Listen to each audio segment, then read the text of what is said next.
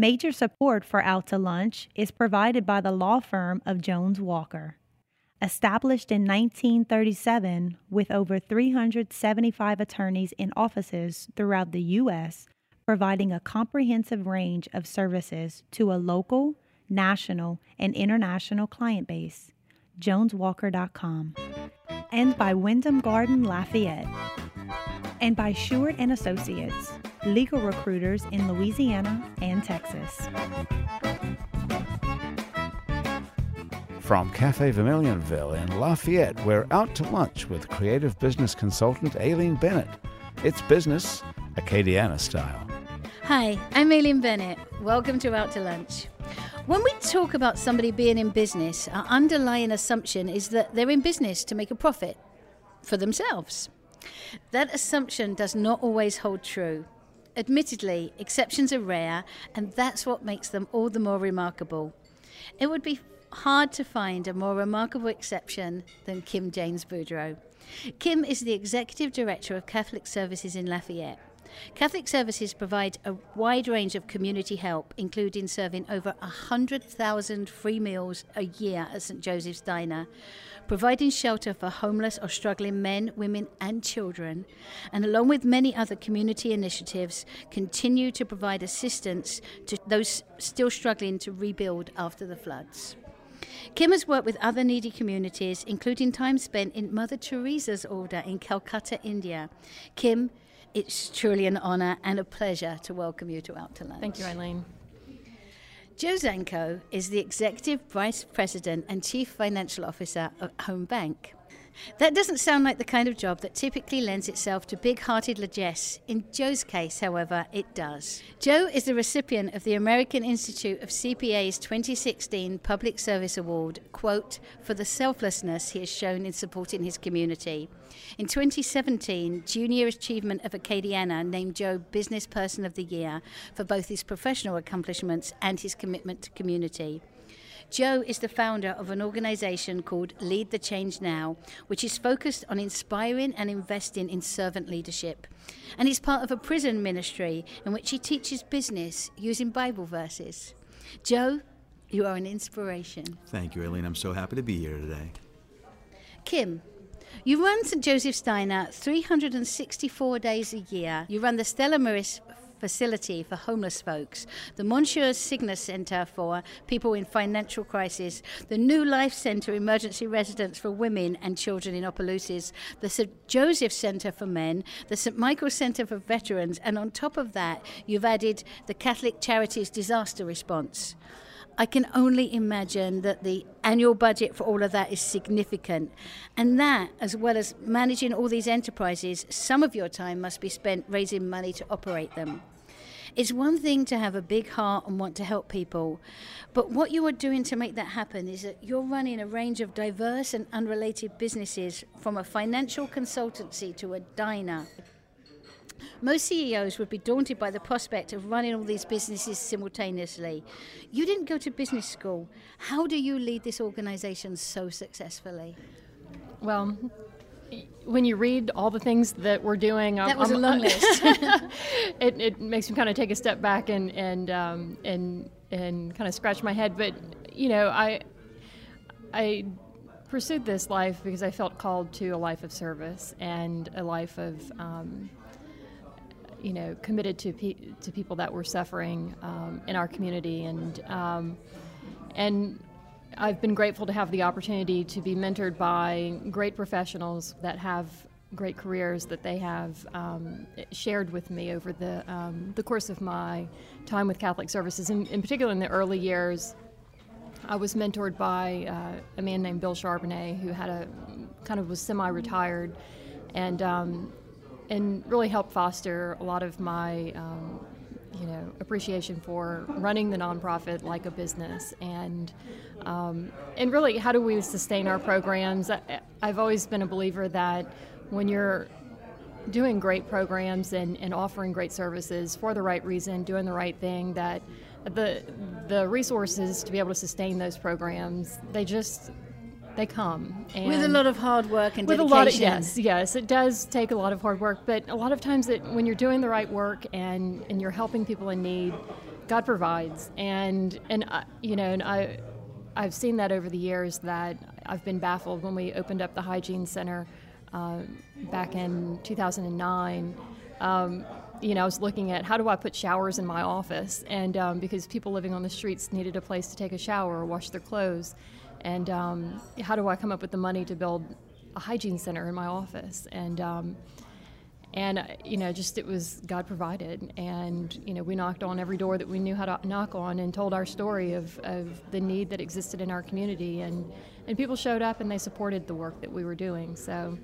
Um, it's just it's you know it's it's a ministry and it's something that I feel called to and, and have been blessed with over the years.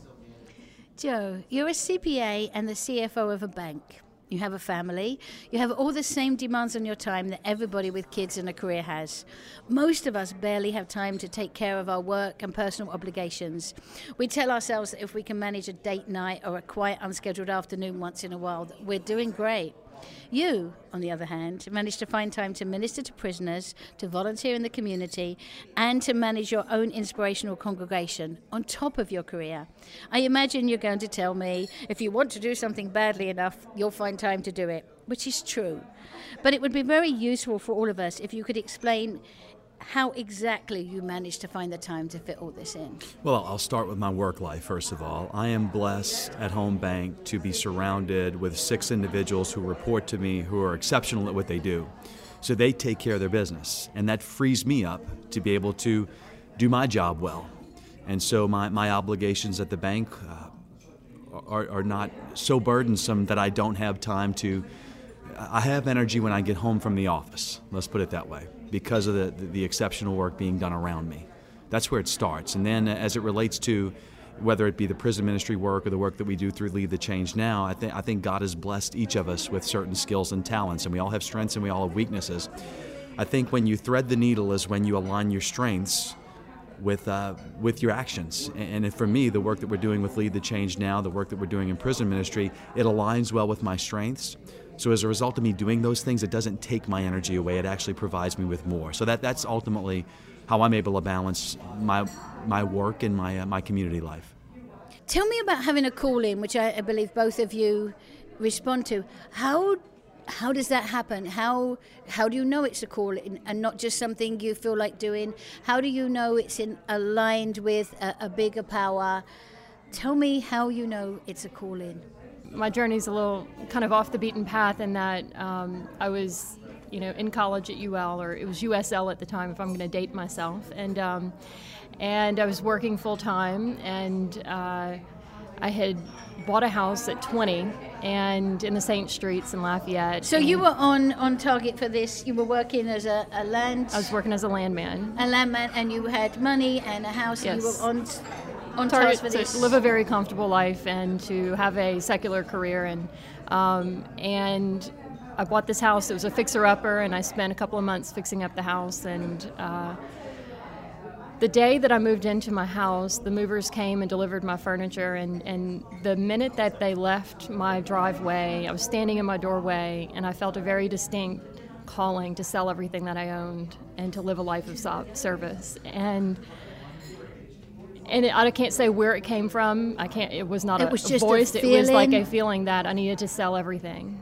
and live a life of poverty and service. And I didn't know what that meant, and it was um, I didn't I didn't know you know when I didn't, but it was very distinct. Did you it brush it aside for a I while did. and try and ignore I it? Oh, absolutely. And it was a sense of um, restlessness that um, I lived with for probably six months with this, I, I lost a sense of peace. And I, it was this nagging of I needed to respond to this, and I didn't know how. I didn't really know poor people, and um, I loved my house, and I loved a comfortable, you know, bed and you know air conditioning, and and so it. I went on a um, short-term mission trip. I was introduced to a mission group in, um, out of Abbeville, and I went on a two-week trip to Mexico.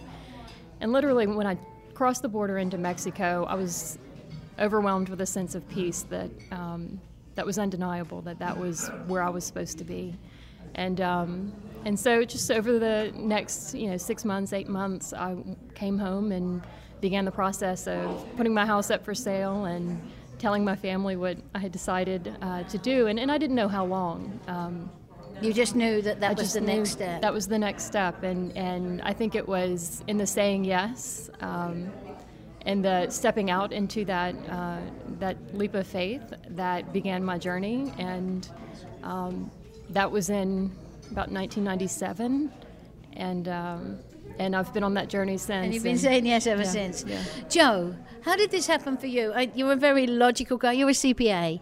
So was this a very logical decision, or was this a call in or an inner voice, or just something you had to do? Well, uh, I'll date back to my childhood. My, my life as a child was a train wreck because my dad was a train wreck. He was a child abuse victim, he was a Vietnam veteran who experienced PTSD, something terrible. His life was go to work during the day and hit a bottle at night every night. And then he had a transformation experience when I was about 15 years old where he gave his life to God. And I saw the incredible, incredible uh, transformation that occurred when he, when he changed his life and gave himself up for a higher calling. Uh, I resisted that for a long time because I was about to go through my teenage and college years, and the last thing I wanted was God putting restrictions on things I might want to do. And so I started my career, and it, and it took me getting uh, kicked about the face and head a couple of times. I lost my job, I lost my girl, and I was finally able to listen to him. At 24, I realized uh, perhaps this power that my dad had tapped into was something that I, I needed to listen, and, and I b- began slowly learning more and uh, and slowly giving more in my time and my philosophies to uh, the teaching of the, of the, New Testament, and they haven't steered me wrong yet. And I, you know, there's a pastor that I listen to out of Chicago named Bill Hybels who says you got to adopt the life verse, and I, my, my life verse is probably Matthew 20, 28, and it doesn't mean that I, I live it out every day, but I try to live it more and more. And it's uh, for the Lord, for the Lord sent the Son of Man not to be served, but to serve. Guess why you're here? And I, I, challenge myself with that frequently. I have the selfish gene just as much as everybody, so I have to challenge myself daily. But I have found that the more I give myself away, the, the more enjoyable my life is. And so there's a selfishness to it, quite frankly. I mean, I, I just have, the more I give myself to God and, and follow His calling for me, uh, the more peace that comes into my life, the more joy that comes into my life. You're listening to Out to Lunch. I'm Aileen Bennett. I'm talking with Joe Zanco from Home Bank and Kim James Boudreaux from Catholic Services. How does this affect your business decisions? Is is God kind of does he almost sit on your board as kind of a, another person? Is it?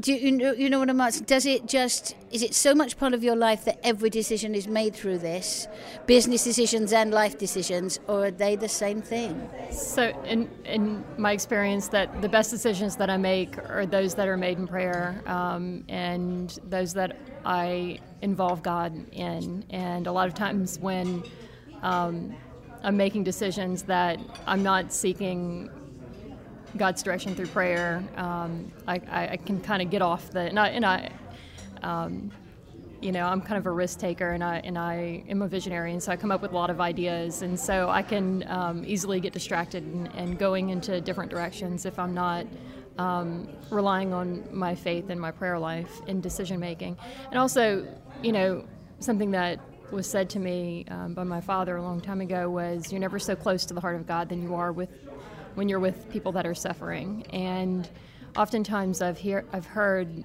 God's voice and God's direction most clearest when I'm with the poor, I'm with the homeless, or I'm with someone that's suffering. Um, there's something about that experience um, that God's presence and God speaks clearly um, in times that I'm, I'm with them. And so, and I have to remind myself that, um, and, I, and I intentionally try to spend time like in the diner eating lunch and visiting with the people that we serve. And, um, and it never fails that every time that I do that, um, I can see and hear the, you know, the voice of God through them. So. Joe, you obviously have a pretty powerful business brain, and I know that you also have a prison ministry in which you tr- teach finance. But you do that using Bible verses. Explain. As a CPA and a banker, what I've come to learn is that people's financial mistakes that we make in this country aren't a result of not knowing the math. It's not a, it's not a brain thing, it's a heart thing. So, what I do for the guys in the prison ministry is I simply contrast what culture tells them versus what the Bible tells them. Uh, for instance, the income side is really, really important. We know that these guys, if when they get out of prison, they find a job and a church home, they've got a real chance of success. If one of those things is missing, they're in trouble. And we know that today in our society, for better or worse, these guys can get out and government will put a roof over their head, they'll feed them. Uh, but if they sit idle, just like any of us, they're going to make poor decisions. So, what I encourage folks to do, whether it be my children or, or college students that I have an opportunity to mentor, is the guy next to you is probably not giving his best. How about you just give your best and see what happens? Because 100% of you is better than 60% of him, even if he's smarter or more connected. And so that's what I encourage the prisoners to do is guys, when you get out of here, outwork the guy next to you and let's just see where things fall.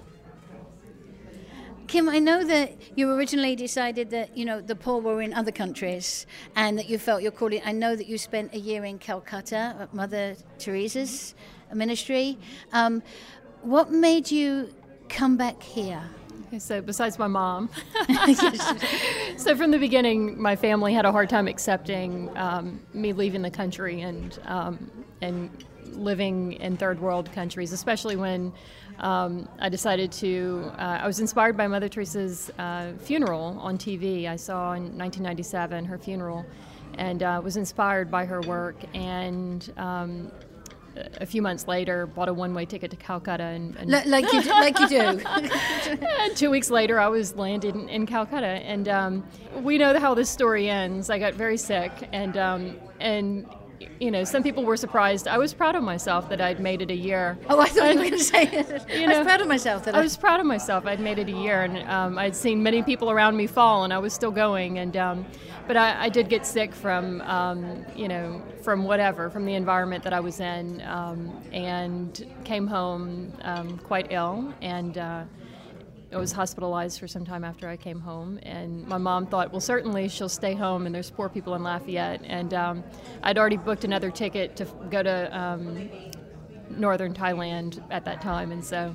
Um, so I continued my missions work for another three years after that, and um, eventually returned to Lafayette after September 11th, um, 2001 when it was more difficult to be an American in yes. other countries. I was in an Islamic. I was in Malaysia, which is an Islamic country, and um, and I was by myself there. Um, so I came home after that, and um, and my mom kept saying, "But there's poor people, poor people in Lafayette. Why can't you just stay here and help?" And in them? your head, you were like, "Yeah, but they're poor, but not not the kind of poor yeah, that I'm yeah, meant to help." Yeah, and. Um, so that was a kind of pivotal time in my life. Was I thought that my life was at that point um, going to be spent in third world countries. I'd come to accept and, and enjoy and, and, love the work of foreign missions, and um, I thought that was my, my path. And the idea of American poverty um, didn't resonate with me, and I didn't think, you know, in my young, arrogant mind, that they were worth my time. Yeah, you don't um, know what poor is. You, you don't know what yeah. poor is, and the kind of poverty that I was serving was of a different nature, and um, and so I spent time in prayer. You know, God, where am I supposed to go back to? You know, where am I supposed to go next? And um, and I kept hearing and through prayer, go go to St. Joseph's Diner. And I kept thinking they're not worth my time. I'm so arrogant, so arrogant. And so I just, you know, I didn't go, and and I just kept praying. And over several weeks, I, I just kept hearing, go to St. Joseph's Diner. And I think one morning I woke up and I was praying, and I, I felt that in prayer. And I said out loud, it's just not worth my time. And did, did let me let no, me ask I, no, as I, easily as I can. Was God getting more and more like agitated? Yeah, like, he was. I'm, I'm, telling you this. I've yeah, told you this before. Yeah, yeah, yeah, yeah. So God gets agitated. He's also a pest with me. Um, if I don't get it the first time, he, he, he, he can he can pester me, and um, and that was another pivotal moment that day when I said those words. It was like I heard God saying, You're saying I'm not worth your time. I've called you to a life of service." And it's not up to you to decide who's worth your time. I'm just as present in the poor in America as I was in Calcutta, and I'm just as present here.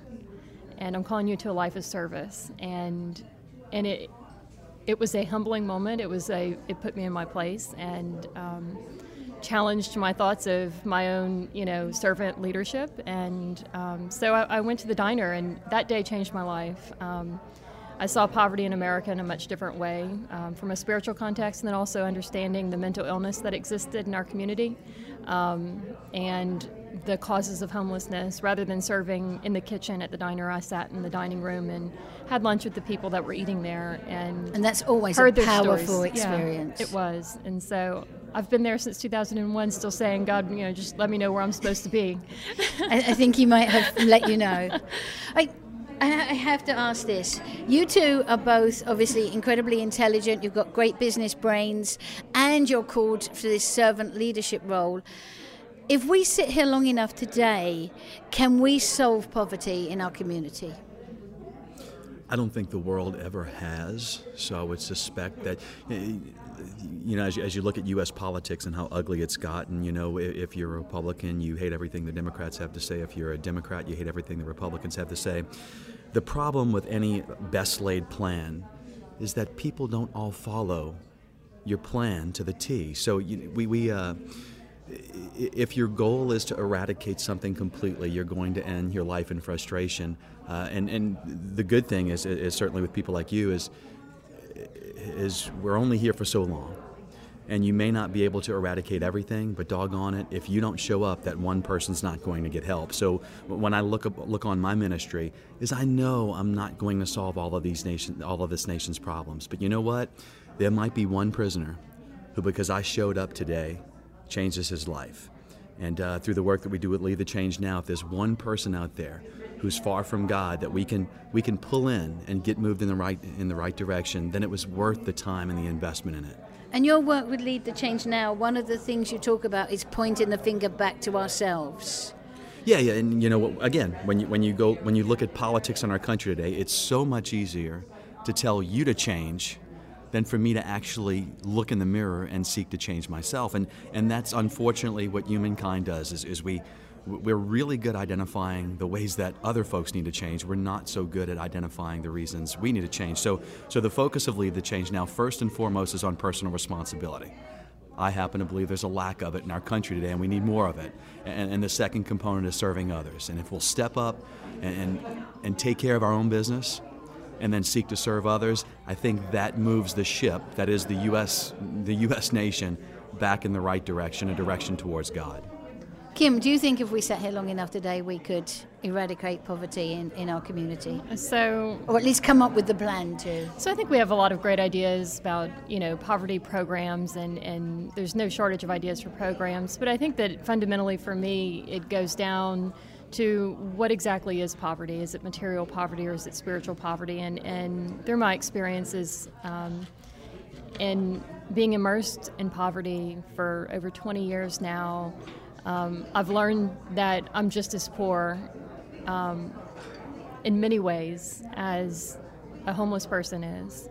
Um, it's just my poverty is in different areas, and so, you know, in, in a, reflecting upon you know God coming, uh, sending His Son to live amongst us, and that He was born homeless. He lived, you know, and He cared for those that were poor, and He said poor would always be amongst us. Like, what's that all about? And and, and for me, it's it's a it's it's about the accompaniment with people that suffer and sharing the journey with somebody that um, maybe doesn't have anyone. Um, and and it's a life giving for both. And oftentimes I feel that like I have benefited many times greater than those that I serve from a material standpoint. And um, and so uh, it goes back to like how do I how do I view poverty? And I don't always see material poverty as being uh, poor because they're rich in many ways that I that I suffer from in poverty.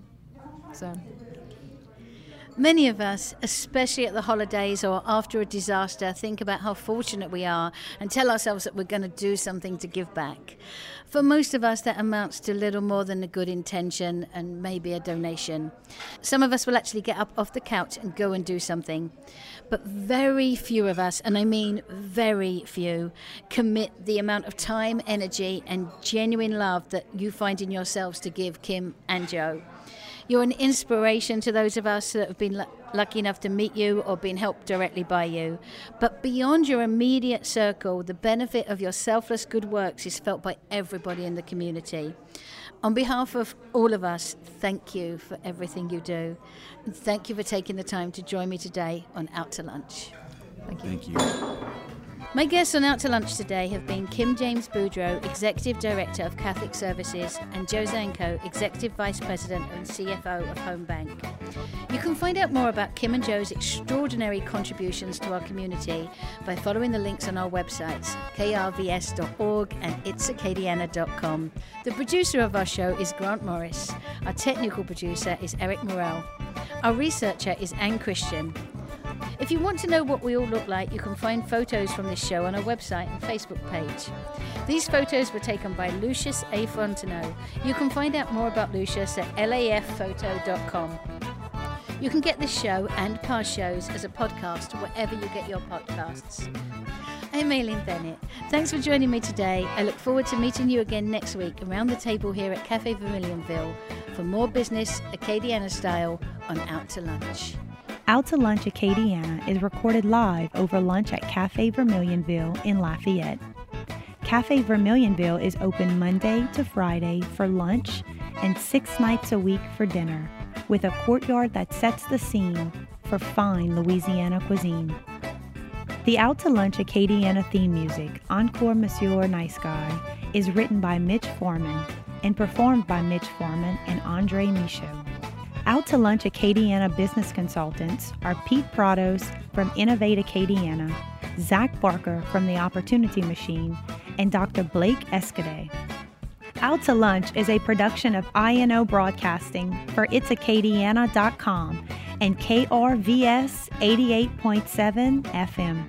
Major support for Out to Lunch is provided by the law firm of Jones Walker. Established in 1937 with over 375 attorneys in offices throughout the U.S., providing a comprehensive range of services to a local, national, and international client base. JonesWalker.com.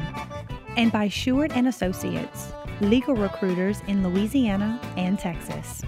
Support for Out to Lunch Acadiana comes from Wyndham Garden Lafayette, located off Pinhook near Kaliste Saloom. Wyndham Garden Lafayette is a pet and family friendly hotel with reception space for large and intimate events, free parking, free Wi Fi, and a free shuttle within three miles that includes the airport and downtown restaurants.